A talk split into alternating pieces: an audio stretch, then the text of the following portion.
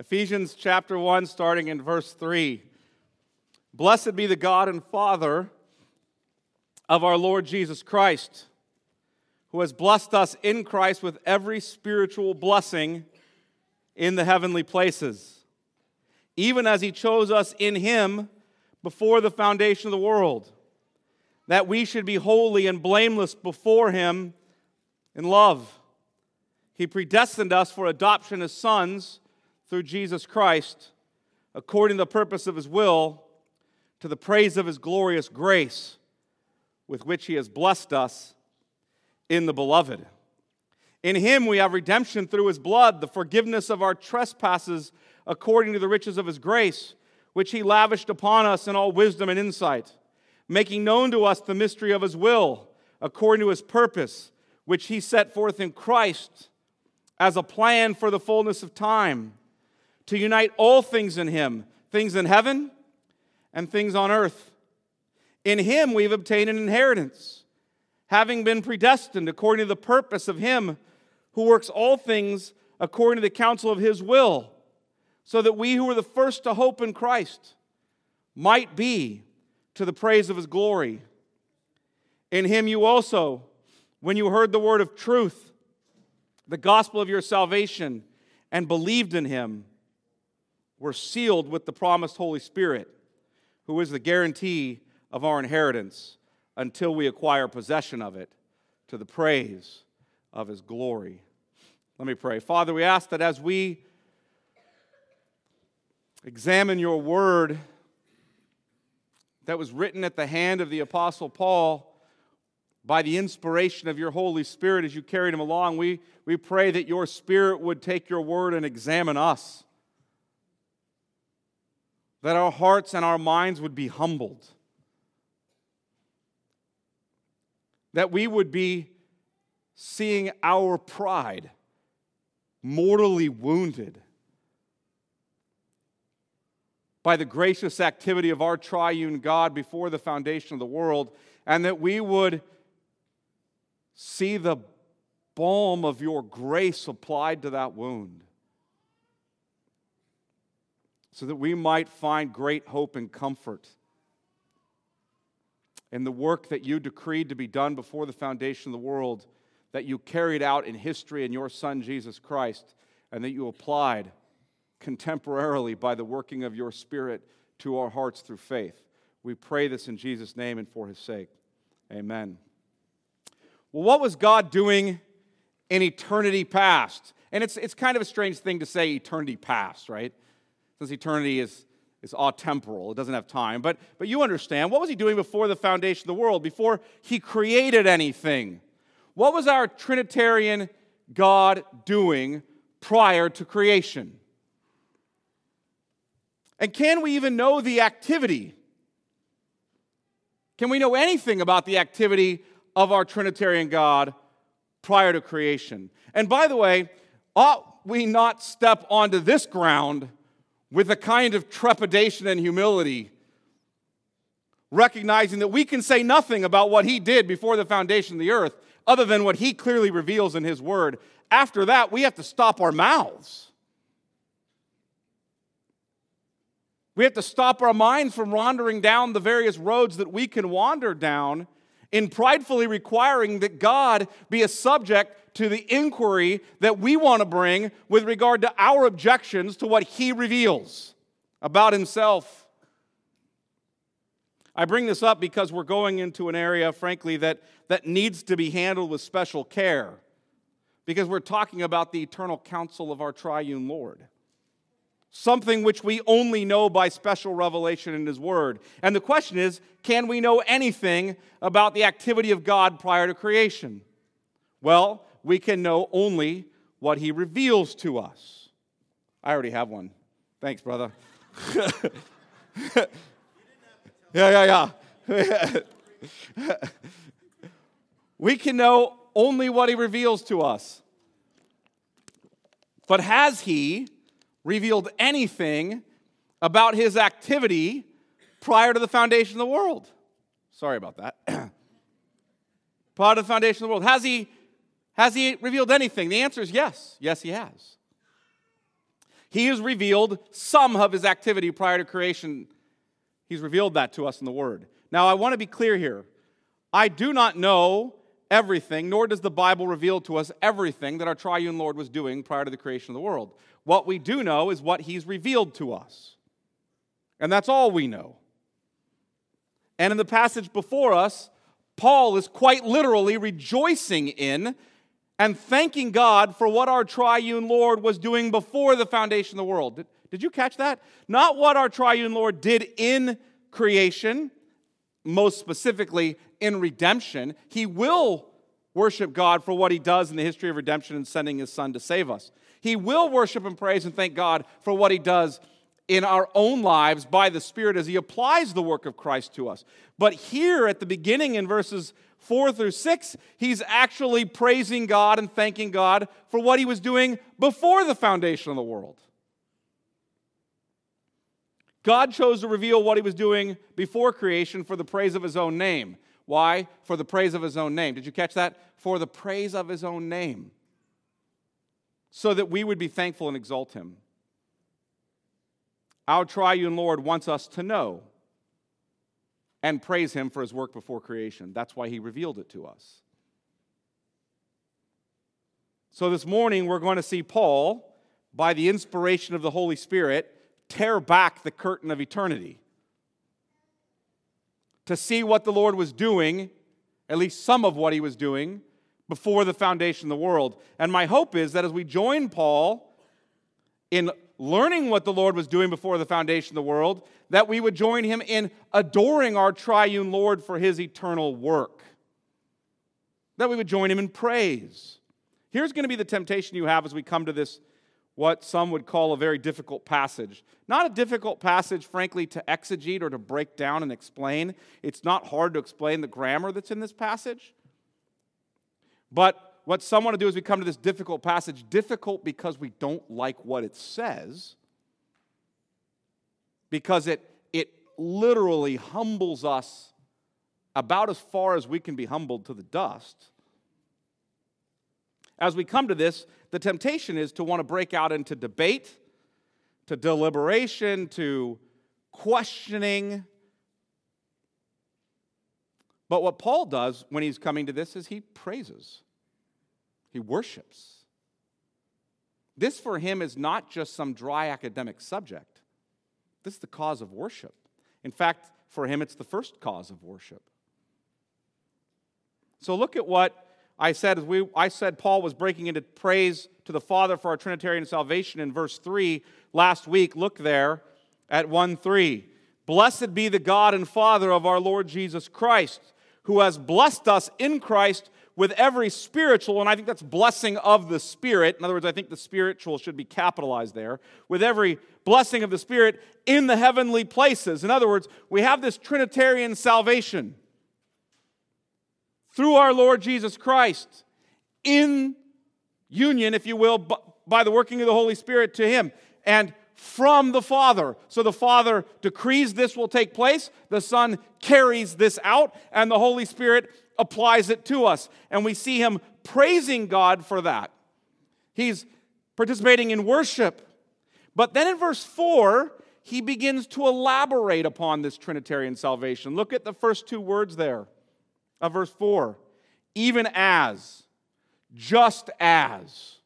In other words, I'm giving you these kind of connecting words in which I'm saying I'm going to elaborate on my praise to the Father. I'm blessing the God and Father of our Lord Jesus Christ for this salvation, this salvation that we have. It's a Trinitarian salvation. And now I'm going to elaborate on that Trinitarian salvation, and I'm going to tell you about three facets. That's what Paul does. He goes into three facets of our Trinitarian salvation. In verses four through six, even as he, notice the first words there, chose us in him before the foundation of the world. Look at verse 5. He predestined us for adoption as sons through Jesus Christ. These are speaking before the foundation of the world. Now look at verse 6 to the praise of his glorious grace with which he's blessed us in the beloved. In other words, the first facet is he's praising the Father for eternally setting his love and grace upon us in the Son. So he's doing in verse 4 through 6. Very simply, summary, which I'm going to break down for you, is Paul is praising the Father for eternally setting his love and grace upon us in the Son. Now, in verses 7 through 12, he praises the Father for historically, you understand the difference? It happened in history. Historically, lavishing upon us his love and grace in the work of his Son. Look at verse 7. In him, that's in the beloved, in the Son, we have redemption through his blood, the forgiveness of our trespasses, according to the riches of his grace, which he lavished upon us in all wisdom and insight, making known to us the, the mystery of his will according to his purpose, which he set forth in Christ. You, you, you following this? Christ carried this out for us. Look down to verse 12. So that we who were the first to hope in Christ might be, now there's that phrase again, to the praise of his glory. So that's the second facet of our Trinitarian salvation the historic work of Jesus Christ on our behalf. I'll talk about that next week. The third facet is praising the Father for contemporarily. And when I say contemporarily, I mean with time, in your own life. Okay? I don't mean he just did it in our contemporary era and he didn't do it for the last 2,000 years. I mean, in your life pouring out his love and grace upon you in the work of the Holy Spirit. You see, Jesus died on the cross for your sins. And Paul says we were crucified with Christ, which means, I want you to catch this, your sins were nailed to the cross, as were you, when Jesus was in history. Yet that's not applied to you until the Holy Spirit gives you faith and you believe. You follow? So something is historically true gets applied to you in time, now, right? And I mean by time, I mean contemporary time, now in your own life. What he's saying is that he's going to praise the Father for contemporarily in our lives now pouring out his love and grace upon us in the work of the Holy Spirit. Look at verse 13. In him you also, when you heard the word of truth, the gospel of your salvation, and believed in him, were sealed with the promised Holy Spirit who is the guarantee of our inheritance until we acquire possession of it. Again, that phrase, to the praise of his glory. So there's three facets of Trinitarian salvation which Paul praises the Father for. Eternally setting his love and grace upon us in the Son. That's the first facet. We're going to deal with that this morning. Second, historically carrying out that work of setting his love and grace upon us, pouring it out upon us in the work of Christ. That's what we'll look at next week. And the third one is contemporarily applying that historical work to us, that eternally decreed work, applying it to us by the working of the Holy Spirit. So he's just he's laying out that whole thing and praising the Father for all of our Trinitarian salvation. Now here's a question that comes up. Why is the Father praised for our Trinitarian salvation? Why does he not specifically praise the Son or the Holy Spirit? Let, let me first make an assertion. The Father, the Son, and the Holy Spirit are all worthy of praise for our Trinitarian salvation. So, why focus on the Father? Well, first, we need to consider the fact that God's work is undivided. In other words, the work of God, He's one being, so His work cannot be divided. It's like the Father does work that the Son and the Spirit don't participate in, or the Spirit does work that the Father and the Son don't uh, participate in. Their work is undivided because they're one being, one substance, one God. Whatever one person does, God does. Because God is one. Hear, O Israel, the Lord your God, the Lord is one. However, there is an emphasis on the work of each person that is fitting to their persons. So, for example, the undivided work of God is sometimes attributed, using John Owen's language, is sometimes attributed eminently to one person.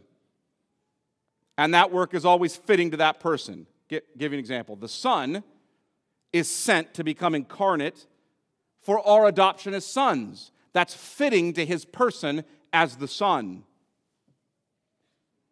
The Holy Spirit sent to sanctify us. What's he called? The Spiritus Sanctu, right? The Holy Spirit. What does he do? Sanctify. He's sent to sanctify us by pl- applying all this to us and bringing us into fellowship with the Father through the Son. That's fitting to his person as the Holy Spirit. Why is the Father eminently focused on and praise for Trinitarian salvation then? Because as the Father, he is the fount of all deity and thus the fount of all divine action and work. He begets the Son eternally. He spirates the Holy Spirit eternally. And that's technical language, I know, but it comes from the text of Scripture. Thus, it's fitting to his person, the Father's person, to attribute all praise to him as the one who decrees the whole of our salvation. That is precisely what Paul does. So let's look at our main text. And as we do that, we will see that Paul praises the Father for eternally setting his love and grace on us in the Son. Look at Ephesians 1 and verse 4. I'm just going to read verse 4 through 6. Even as he chose us in him, he being the Father, chose us in him, that being the Son or Christ, before the foundation of the world, that we should be holy and blameless before him. In love, he predestined us for adoption as sons through Jesus Christ, according to the purpose of his will, to the praise of his glorious grace, with which he has blessed us in the beloved. Now, these three verses, or this section, many theologians rightly refer to, I think, as the covenant of redemption. This covenant of redemption is the eternal solemn pact among the persons of the Trinity to accomplish the work of redemption, to lavish every blessing upon us. Now, what can I say about this pact? Did the Father and the Son and the Holy Spirit have a meeting in which the three of them came to some negotiated contract or covenant? No, it isn't like there's three centers of consciousness or three wills up there wrestling over what they want to do, and the Father's like, You're going to go. I don't want to go. That's a horrible outcome, you know, right? That's not what's happening. We don't know how else to speak about it, folks. We just say there's an eternal solemn pact among the persons of the Trinity to accomplish the work of redemption, to lavish every blessing upon us. The Father eternally chose to send the Son. The Son eternally chose to come. The Holy Spirit eternally chose to be spirated, sent, proceed from the Father and the Son. That's all we can get out of the text. How does that eternal agreement happen? I don't know. But this covenant of redemption Paul says is being revealed to us. He's revealing it to us in Ephesians 1. He's saying that this triune Lord was doing something before the foundation of the world. You know what he was doing? Covenanting to save you. Covenanting to save you. The triune Lord is making a covenant. We call it the covenant of redemption. Now, what is, what is that covenant? Here, here's the parts of it. The Father promised to give a people, the elect, to the Son as his inheritance. That's why Jesus said, for example, in Luke 22 29, that the Father covenanted to himself a kingdom. So Jesus says, The Father covenanted to me a kingdom. When did that happen? Before the foundation of the world. That's why Jesus can say regularly throughout John and John chapter 6 and John chapter 10 and John chapter 17 that the Father has given to him a people. He's given him people. He's given him a kingdom. He covenanted this kingdom to the Son, and these people, he also covenanted the Son before the foundation of the world. That's why John, Jason read, for example, Psalm 110. In Psalm 110, David is singing, but you overhear, if you will, the Father speaking to the Son through the Song of David. The Lord said to my Lord, Yahweh said to Adonai, right? Sit at my right hand until I make your enemies your footstool. So that the Father saying to the Son before the foundation of the world that he's going to be this king and this redeemer. Further, the Son promised to accomplish their redemption the redemption of his people by being sent by the Father into history to live as a man, to keep the law, to pay the, our penalty on the cross, to be resurrected from the dead, and to ascend to the right hand of his Father from where he would rule and reign as our Savior and Lord. That's why Paul can say on the prophetic clock, in the fullness of time.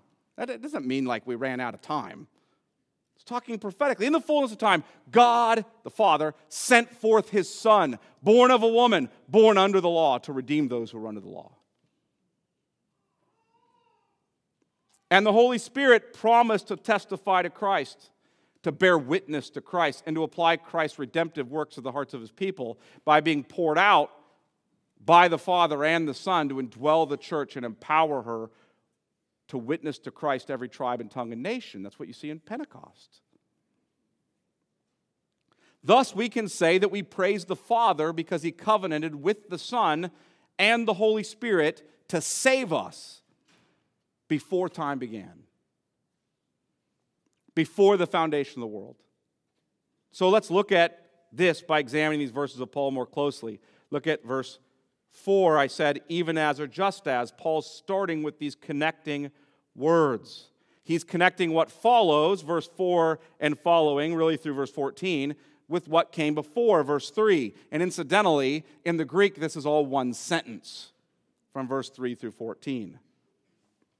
Originally, now, in our New Greek New Testaments, we punctuate it, but originally it's one sentence. He's connecting what follows with what came before. He's elaborating on the overall praise he's making in verse 3.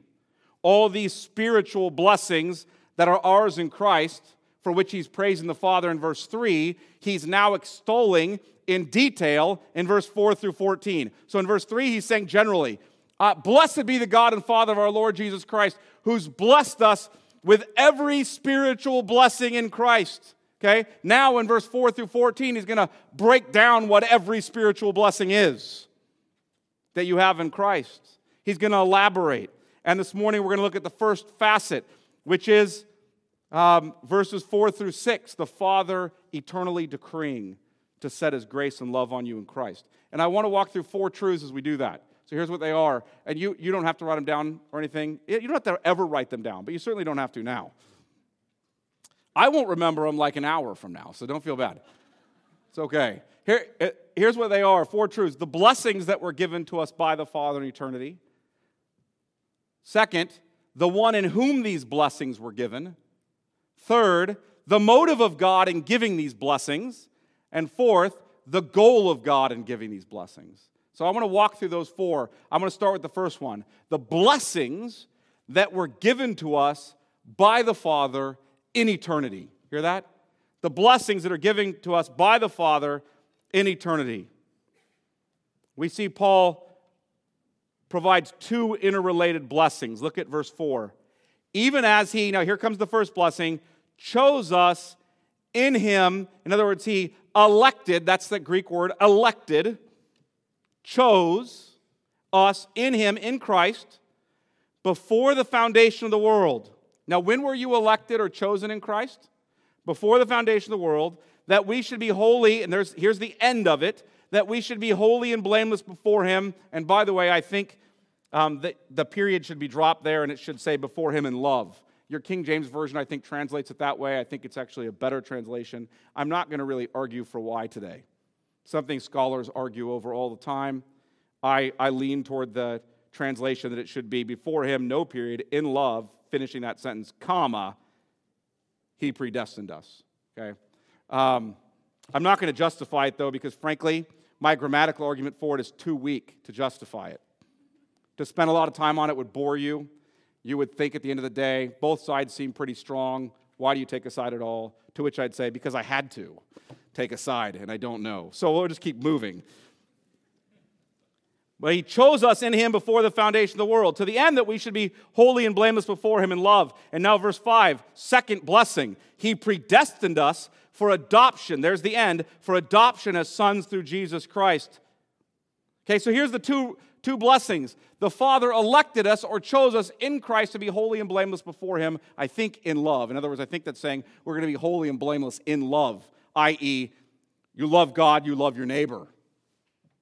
Sums up the whole of the law. We're going to be holy and blameless before God in love. That's one blessing. The second blessing, the Father predestined us to adoption as sons through Jesus Christ. Jesus Christ is the mediator. Our blessings come in or through him. Now, you might say, why do you say there are two interrelated blessings? I mean, aren't predestination and election just the same thing? Two ways of saying the same thing. No, Paul actually distinguishes between election and predestination. He's not just being repetitive here. Notice what he says. He elects us, chose us, elects us in him before the foundation of the world that we should what? What's the end of election? Holiness and blamelessness before him. Okay? And notice he predestines us. And what's the end of predestination? To be adopted as sons in Christ. Now, I think um, Dr. Richard Barcellos rightly says it when he says when he distinguishes them this way. Predestination identifies a goal, sonship. Predestination is identifying a goal. You ready for the goal? Sonship. Adoption as sons. Election determines who will get there. Us. God chose us in Him. The Father predestined you to be adopted as sons through Christ.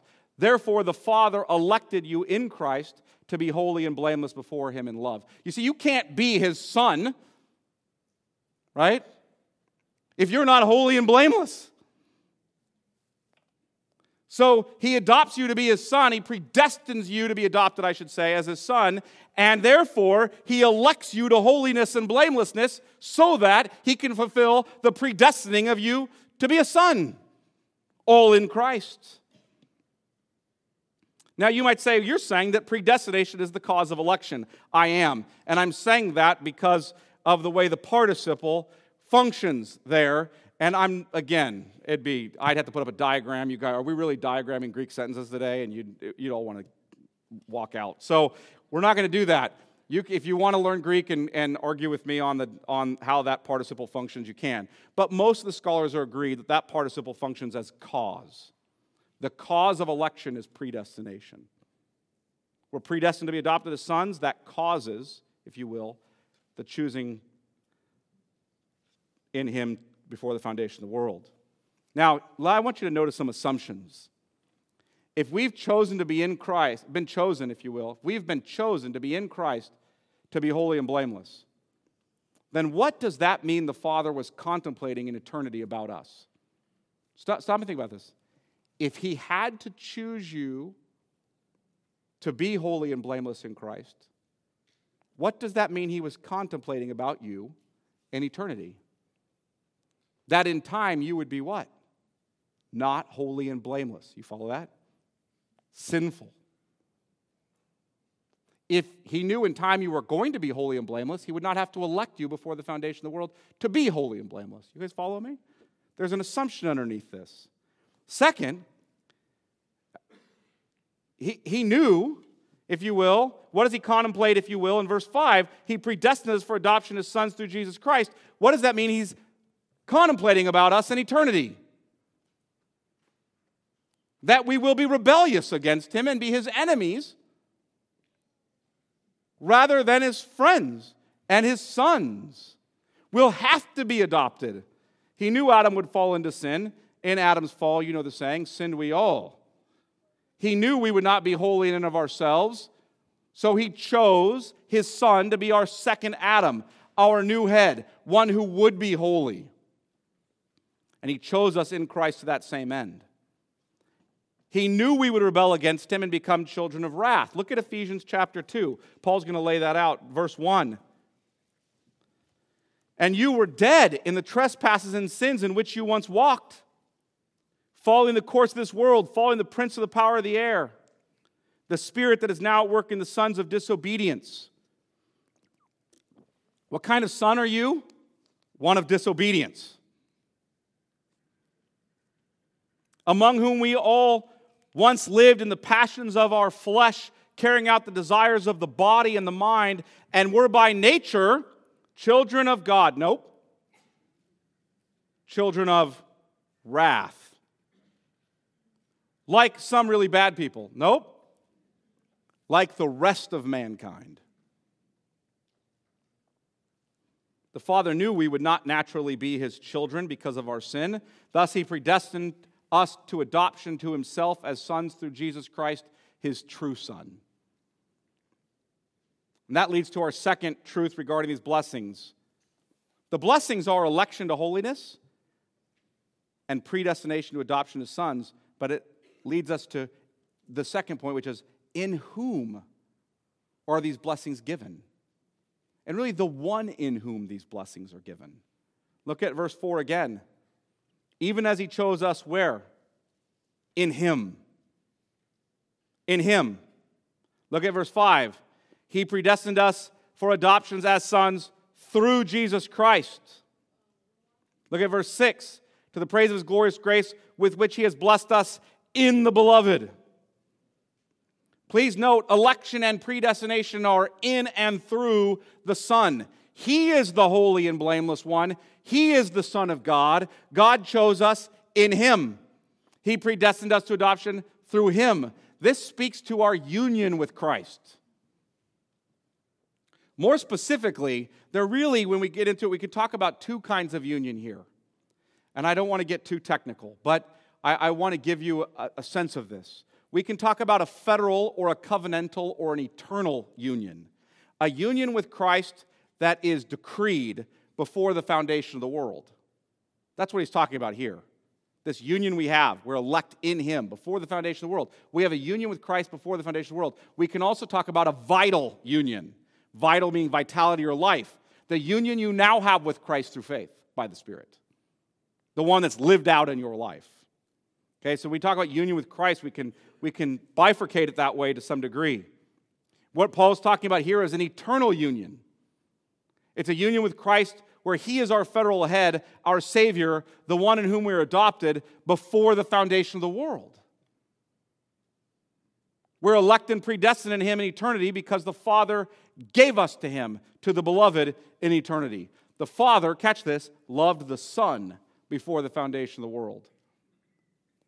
I, I want you to hold on to this because we need to get to a God centered understanding of our salvation and not a man centered understanding of our salvation, and really a Christ centered understanding.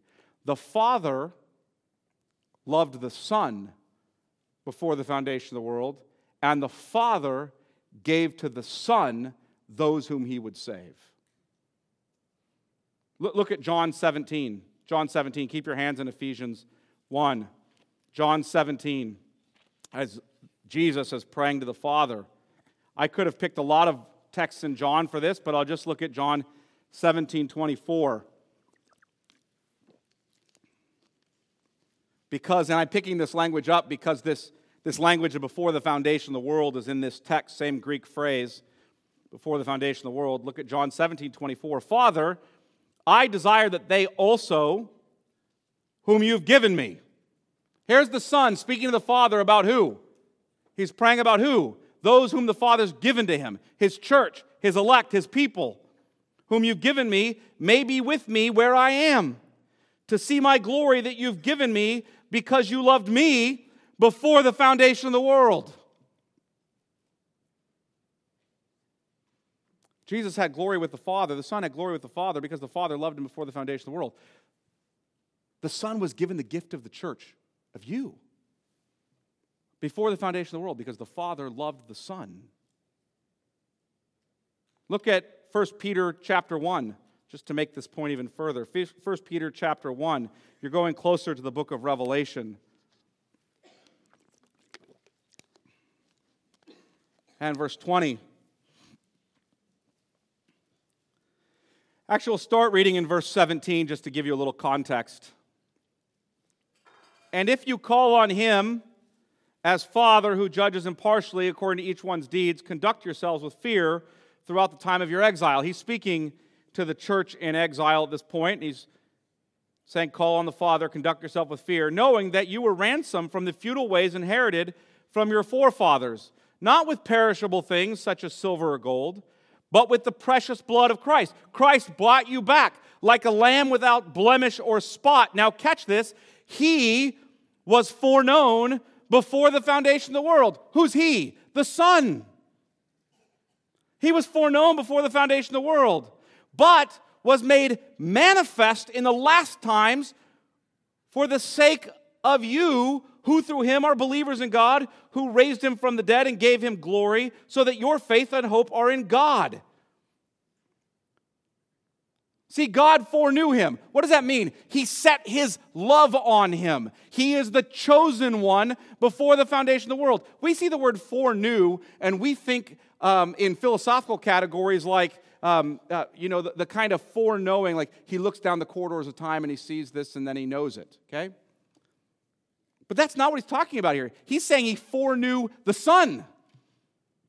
He didn't look down the corridors of time and think to himself, someday I'm going to have a son. He's eternally the Son. He's foreknows him, he's chosen him. The language is all over, by the way, Isaiah. My chosen, the one in whom my soul delights. And it gets pulled right into the Gospels with regard to the Son. What happens at the Son's baptism? The baptism of Jesus, what happens? This is my beloved Son with whom I'm well pleased. Foreknew him, he loved him before the foundation of the world. And he manifested him and he sent him into time to save us. That's why John can speak the way he does in Revelation 13, 8 and Revelation 17, 8, when he says that, that your name was written in the Lamb's book of life before the foundation of the world. Think about that sometime. Your name was written in the Lamb's book of life before the foundation of the world. That's why I can say that, because we were predestined and chosen to be united to the Son before the foundation of the world. And that eternal union, that federal or covenantal union is carried out by Christ in history and applied by the Holy Spirit in your life. Look at Romans chapter 8. Romans chapter 8. Keep your hands in Ephesians 1 still. Look at Romans chapter 8 and verse 28.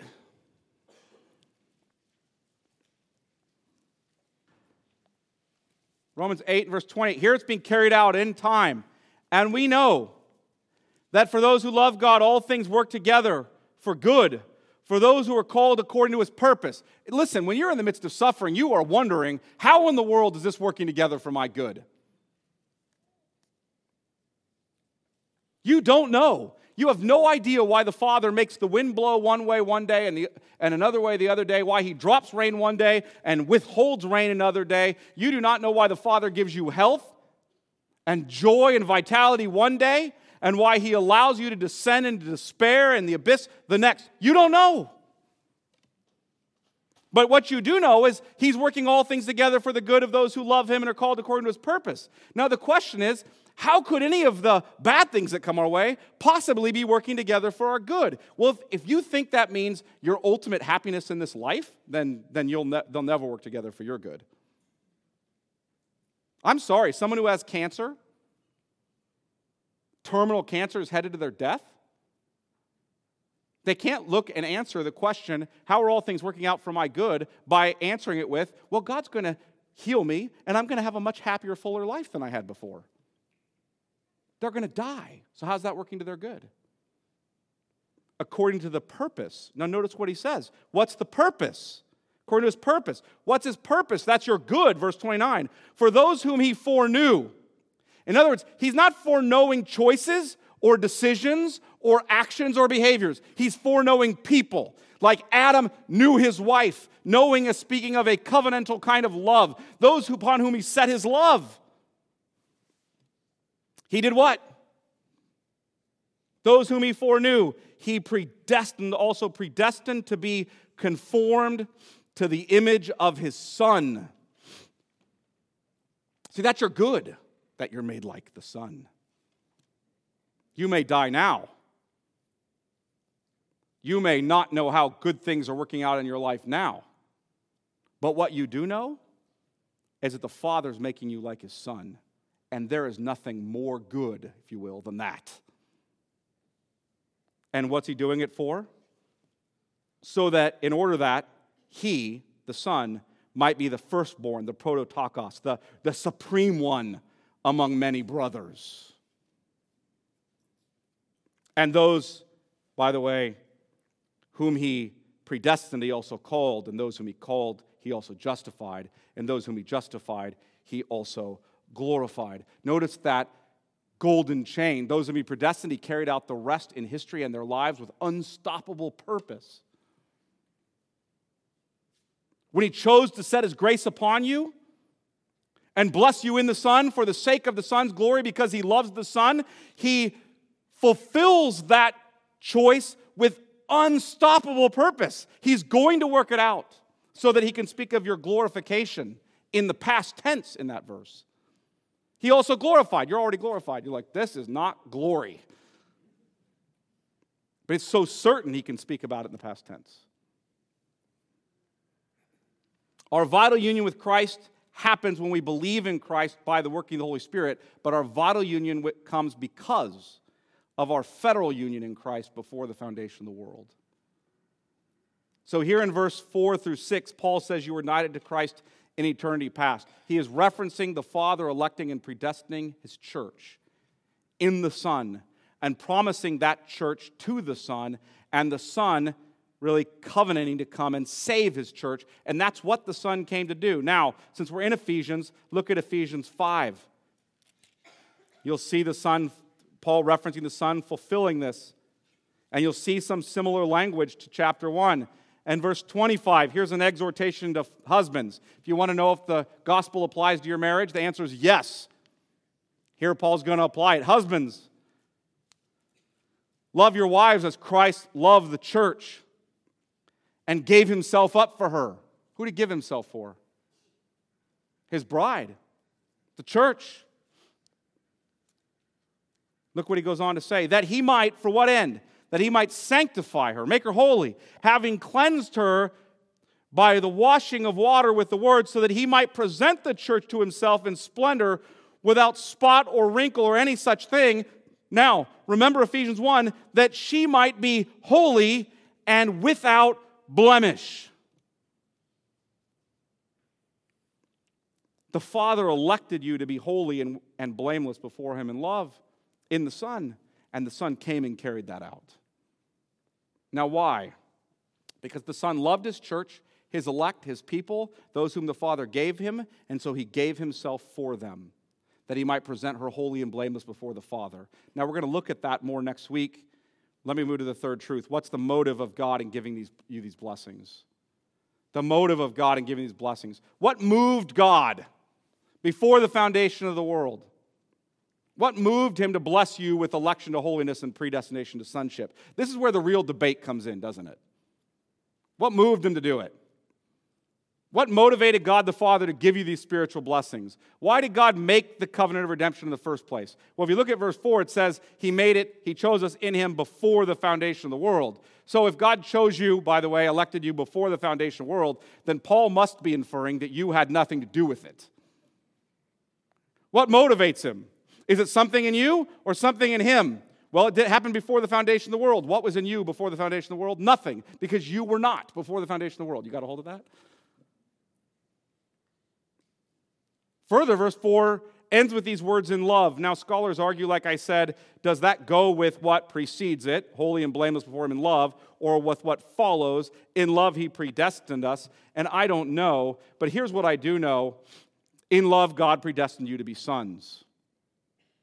In love, he predestined you to be adopted as sons. I can say that with absolute assurance because if you look at Ephesians chapter 2 and verse 4, but God, remember he was just talking about us being sinful in Ephesians 2. But God, being rich in mercy, because of the great love with which he loved us, even when we were dead in our trespasses, made us alive together with Christ. By grace, you have been saved. See, here's what's clear God undoubtedly elected and saved you because he loves you. His own love motivated him.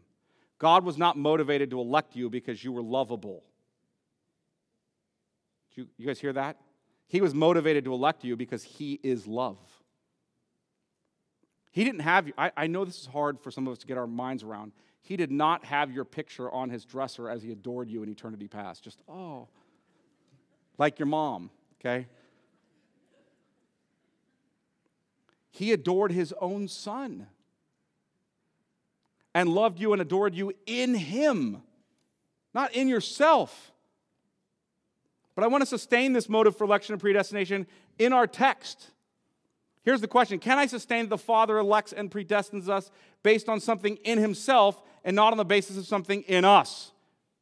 What motivated God to elect and predestine? What is the motivation for this election and predestination? Is it something in Him or something in us? Look at Ephesians 1 5. He predestined us for adoption as sons through Jesus Christ. Now, here comes the reason according to the purpose of his will. Do you hear that? According to the purpose of his will. He predestined us to adoption as sons according to the purpose of his will. Now, that Greek word for purpose can be translated according to his good pleasure. Or, or if you want, I think a more helpful word, according to his kind intention. He predestined us according to his kind intention. God's pleasure in predestination speaks to really his delight in his choice. There's no cold election or predestination here. This is, a, this is God's warm and joyful decision in love to choose to adopt you as sons in fellowship with you. But Paul compounds according to the purpose or according to his kind intention with this word of his will, according to the kind intention, according to the purpose of his will. His will compounds the idea of good pleasure. His will speaks to his active determination to do what pleases him. In other words, Paul's just compounding the argument. According to what? His own good pleasure, his own kind intention. As he actively determined to do it. He is unswervingly committed to doing all his holy will. It gives him joy and delight to elect you unto salvation. He's not reluctant in saving you. I want you to hear that, believer, because this is why Paul praises. He's not reluctant in saving you. He rejoices in the choice of you in his Son before the foundation of the world. He loves you and desires to save you and his joy in saving you ought to elicit joy and thanksgiving in you toward him. That's what Paul, why we see Paul burst into praise again in verse 6. Look, after he says this, according to the kind intention of, of his will or purpose of his will, to the praise of his glorious grace. Now that leads to our fourth truth the goal of God the Father in giving these blessings. Look at 1 6. To the praise of his glorious grace with which He's blessed us in the beloved. Why does good, God do all this? What does the good pleasure and determined will of God to bless us in Christ cause in us? The praise of His glorious grace. That's why He does it. That's His goal for the praise of His glorious grace. This electing and predestining love of the Father redounds to the praise of His glorious grace with which He blessed us in the beloved. And if there is not enough evidence that God, the God, that God elects and predestines on the basis of his love and grace in his Son, then you have to keep paying attention to verse 6 because what are we praising? His grace. We're not praising our glorious decision making.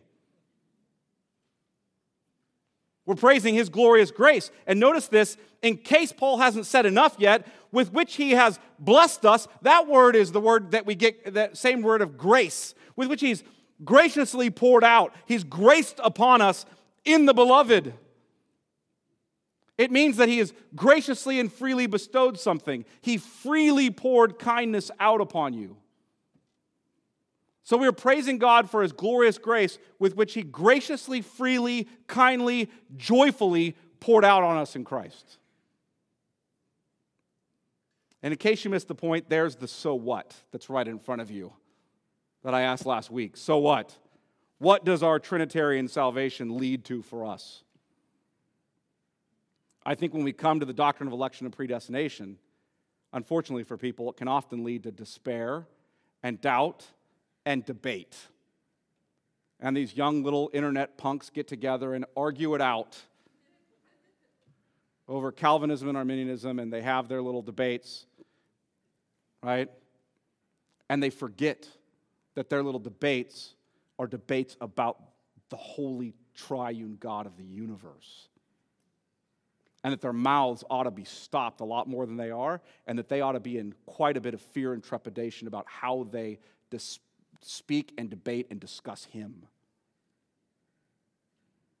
That's where it often leads, unfortunately, but that's not where Paul goes with election and predestination. Where does it lead him? It leads him to praise the Father for his electing and predestining love in the Son, which is applied by the Holy Spirit. That's where it leads him worship.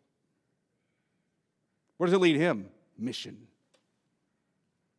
I got to make this love and grace known across the earth to every tribe and tongue and nation. Paul is specifically exalting the Father's Trinitarian love and grace and election and predestination. God's glory here is the outshining, so to the praise of his glorious grace, it's the outshining of his character, of who he is. And here in election and predestination, you see the overflowing of grace and love in Christ for you. This election of predestination was not motivated by anything in you, any decision you made, anything you did. You can't earn it, you can't lose it. That's the so what. What motivated God to love you, to be gracious to you, to save you? It was not anything in you, it cannot be anything in you. And that is good news. The Father loved you from eternity. He's done so because it's his joy to do so. And he set his electing love and his predestined grace upon you in Christ before the foundation of the world. Paul says that in 2 Timothy 1 9. God saved us and called us to a holy calling, not because of our works, but because of his own purpose and grace, which he gave us in Christ Jesus before the ages began. If this is true, here's a question What can you do to deter his love from being set upon you in Christ? You already did everything necessary to chase him off. Do you understand that? To turn him away, Think of how secure the love of the Father is for you. It never began, it's always been. Therefore, it can have no end. It will always be. He eternally loves you. Further, since this is true, who guarantees your holiness and your adoption to sons? The Father chose you to it, the Son accomplished it for you, the Holy Spirit applies it to you. Who gets all the praise and glory for all this? The Father. Do you get any credit for your election? No, may it never be. He chose you in the Son, not in yourself. He chose you before the foundation of the world. And some will object to this. They always object. Yes, but, but He chose me after looking down the corridors of time and seeing what I would do and I, what I would choose. And yes, it's true. The Lord can see the future, and He saw what you would do and what you would choose, and He chose you anyway. He saw that you would choose sin and wickedness, and he rejoiced in pouring out his abundant grace in Christ on you. That's why he graciously elected you to be holy and blameless in his Son. He saw that you would choose rebellion in the status of being an enemy. That's why he graciously predestined you to be adopted as sons in the Son.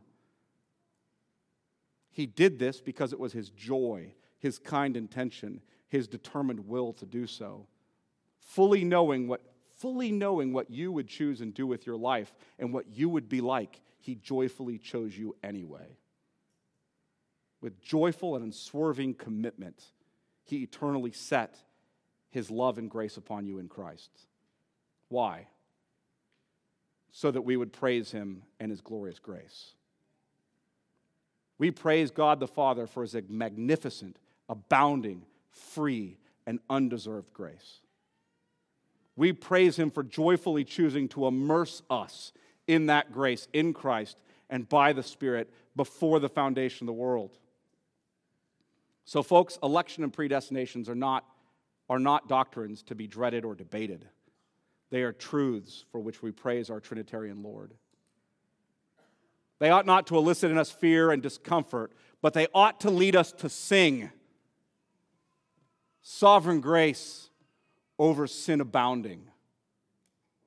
Ransom souls, the tidings swell. Tis a deep that knows no sounding, who its breadth or length can tell. On its glories, let my soul forever dwell. What from Christ that soul can sever, bound by everlasting bands?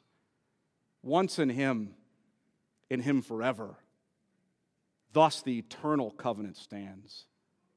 None shall take thee, None shall take thee from the strength of Israel's hands.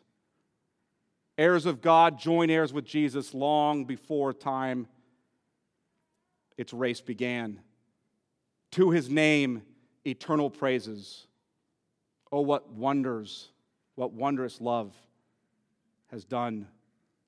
One with Jesus by eternal union, one.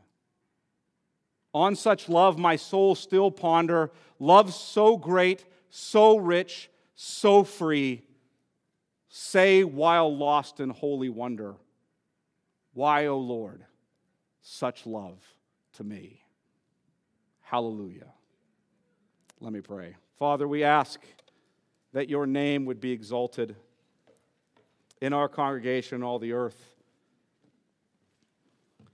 that we would praise you for the love that you've shown us, love we certainly did not earn, do not deserve, but that you graciously set upon us in your Son, that he worked out in history for us at the cross, and that has been applied to us through the pouring out of the Holy Spirit. We pray that we would sing and rejoice in you for this great news that our Trinitarian Lord loved us in Christ before the foundation of the world. May we proclaim this good news to every tribe and tongue and nation. We pray this in Jesus' name. Amen.